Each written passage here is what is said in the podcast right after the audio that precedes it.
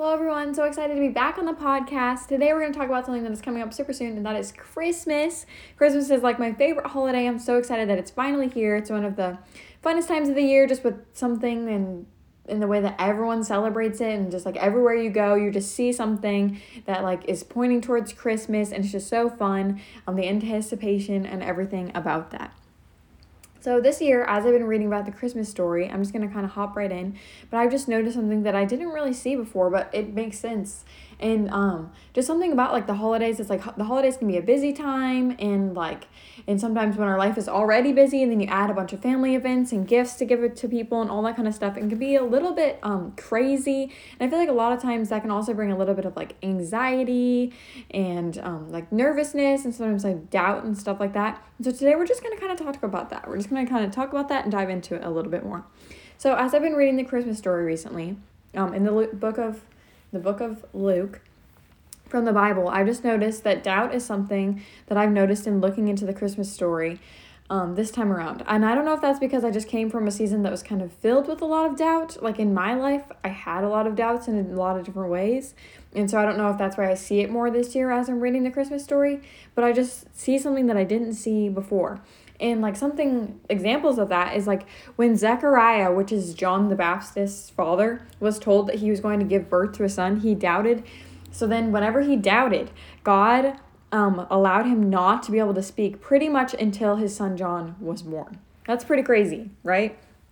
And Joseph doubted what God had told Mary until an angel appeared to Joseph himself. Because until the angel appeared to Joseph himself, he was planning to divorce Mary quietly. So even though God had come and told Mary that, Joseph doubted what God told her until God told Joseph himself. Which, I mean, kind of makes sense. It's pretty crazy. Never in history or ever before or ever since then has God ever, you know, like conceived inside of a woman outside of another man, you know? So that is pretty crazy. Like, I do understand that, but at the same time, he did get doubt what God said.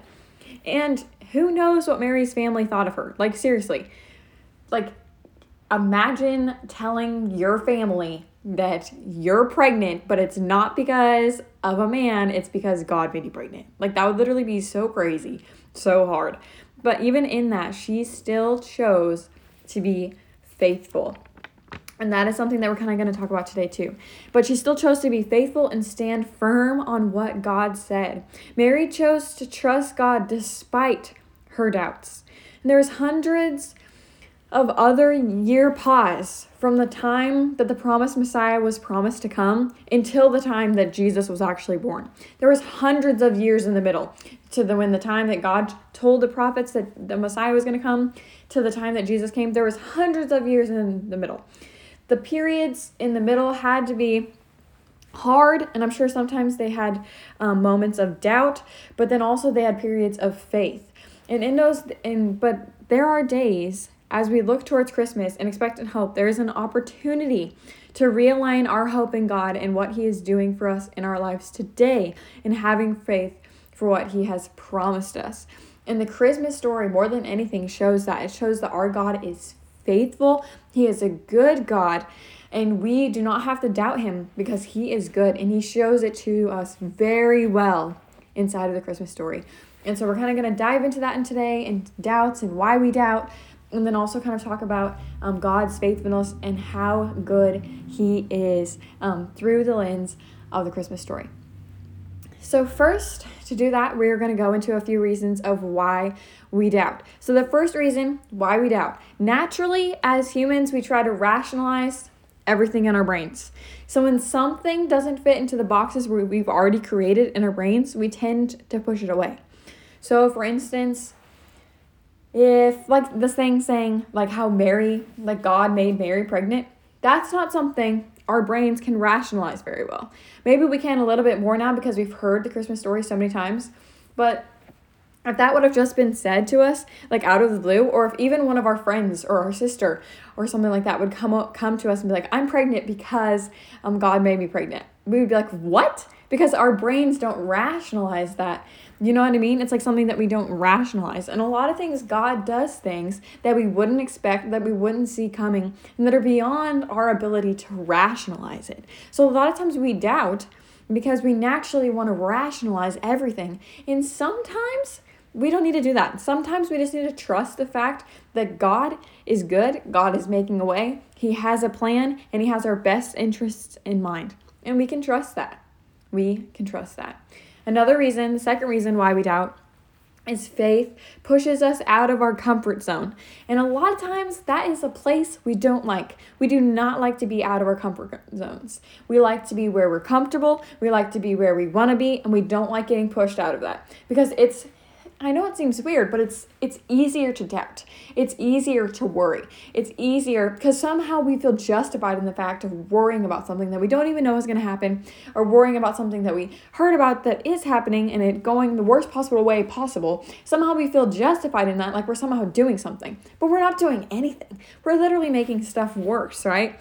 But faith pushes us out of our comfort zone to stand on a place when maybe it's a little bit um, scary to stand on because we're believing what God says, we're believing in um, who He is, even though we don't always know exactly how that's going to play out. The same is true with Mary um, in the Christmas story. Like she said, Yes, let it be done to me, as you have said. And, but she didn't know how everything was going to go. She didn't know what was going to happen. She didn't know that Joseph was going to stay with her for sure. She didn't know she was going to have to travel so far. She didn't know what her family's reaction would be. But she said, Yes, God, I want what you want, and I choose to have faith in what you have said despite anything else. And that that is crazy awesome. Like I want to be like that. Like but faith pushes us out of our comfort zone. And that is something that's hard for us sometimes. But there is um, faith and a confidence to be found when we are willing to stand on what God says and claim that it's true, no matter if we don't know all of the end of the circumstances yet.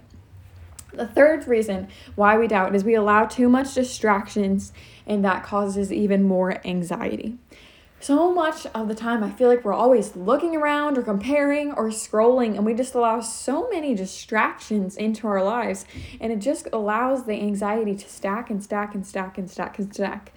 And that is not good. We need to put an end. Like, I'm not saying that all scrolling and all that kind of stuff is bad or anything like that, but I'm just saying we need to put an end to so many distractions because it causes anxiety. We need to be mindful and careful of what we're allowing to be around us all the time. Okay, so now we're going to kind of move into ways to like help with doubt um, through the lens of the Christmas story. So, the first way, based on the Christmas story, is that Mary chose to believe what God said is true. Simple as that. Mary chose it. She chose it. I'm sure she had doubtful moments, but what the Bible tells us of Mary is that she chose to believe that what God said is true. She chose to believe what God said was true, and she stood on it. Like I said, I'm sure she still had moments when she would doubt or question, but she chose to stand on the fact of what God told her is true and to base her life upon it. The second thing is that when the shepherds heard the good news, excuse me, when the shepherds heard the good news and decided they when they heard the good news, they decided to do something about it. They went and saw Jesus. They went to Jesus with the good news. And then they also shared it. And so it's like that's another thing too is that we can take whatever it is maybe that we're struggling with or the good news that we have or whatever it might be, we can take it to Jesus and allow Him to speak to us on it. But then also, we can do something about it. Whether that's like change how much we scroll on Instagram, or whether that's rearrange how many things we say yes to and realize we don't have to commit to everything. Or maybe that's committing to more things than we normally do because um, a lot of times we say no, or you know, just depends on um, where you're at and what that looks like for you. But there is a step there to do something about it. Whenever we start stepping out and doing things, then God will direct us as we go. And a lot of times, even though if we're still nervous or having doubts about um, what we're doing, as we go, that slowly starts to fade away because we realize it's not so dramatic or it's not so bad as we start going. So, the first thing so far is choose to believe what God said is true and stand on it. The second one is to do something about it. Take action, whatever that looks like for you. Just step out, take action, do something about it.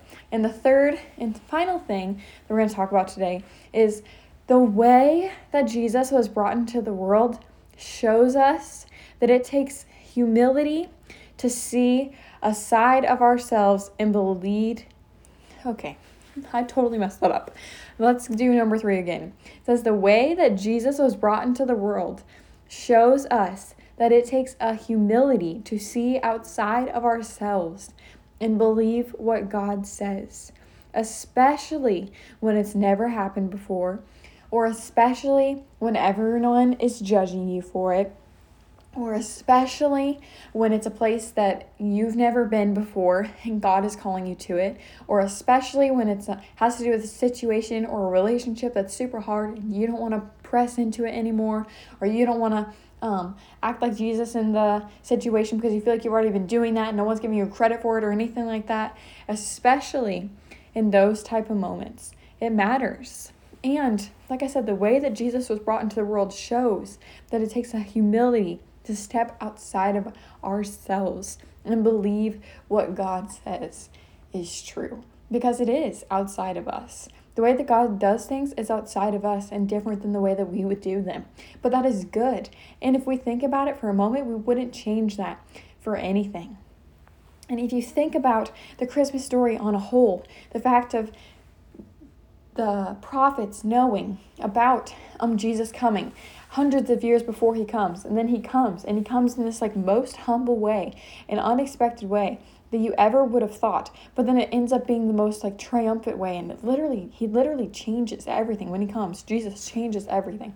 And if you think about that and the beauty and the little details and how God was in every part in every single step of the journey with intentionality and purpose, we can realize the fact and the exact same is true for me and you. And so as we look toward Christmas this year, we can look towards it, yes, with like expectation and hope of celebrating um, when Jesus was born and he came into this world and he changed everything.